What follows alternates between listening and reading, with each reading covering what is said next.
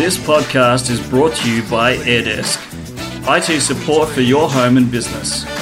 To give your business a help desk, visit airdesk.online or search AirDesk support. Hello and welcome to the Tech Authority podcast. I'm Andrew Brown, your host. Today I want to talk about your modem.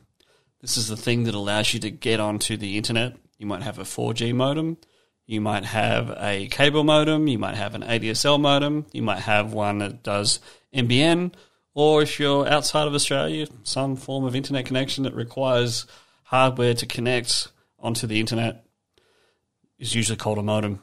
And uh, sometimes these modems get out of date, depending on how long you've had it for and where you got it from. Your ISP might have sent it to you. You might have bought it outside of your ISP and decided to do something a bit different. And from time to time, these hardware manufacturers will send out updates for these devices.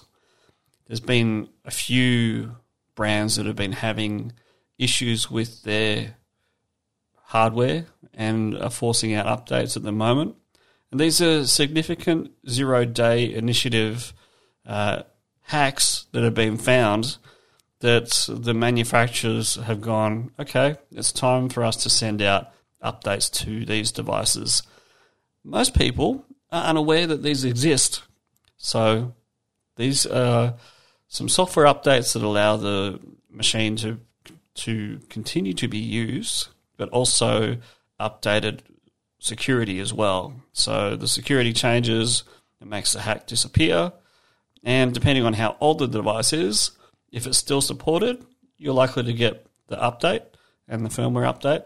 If it's out of date, you're probably better off buying a new modem, which will allow you to get on the internet again.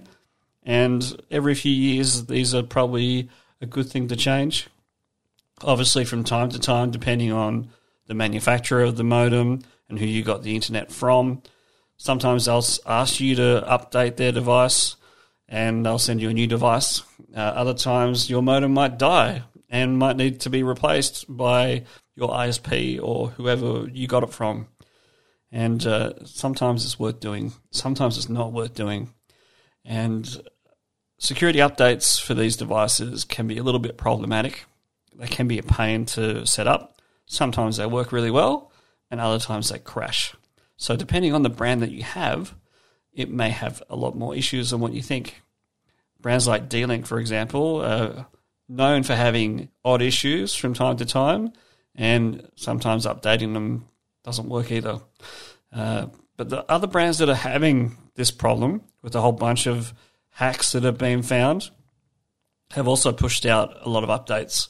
So I would recommend going to your modem manufacturer's website, whoever it is, whether it's Netgear, D-Link, Linksys, TP-Link, and just check that all of your settings are up to date.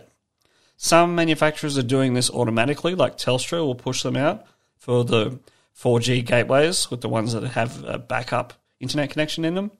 So you don't have to worry about those. But the ones that you bought from Netgear, D-Link, Linksys, or TP-Link should probably have an update. Go and check out the support website for them and search the model, and then you'll be able to see whether you've got any updates lying around for you. Thanks for listening. We'll be back tomorrow with another podcast episode. Bye for now. This podcast is brought to you by AirDesk, IT support for your home and business.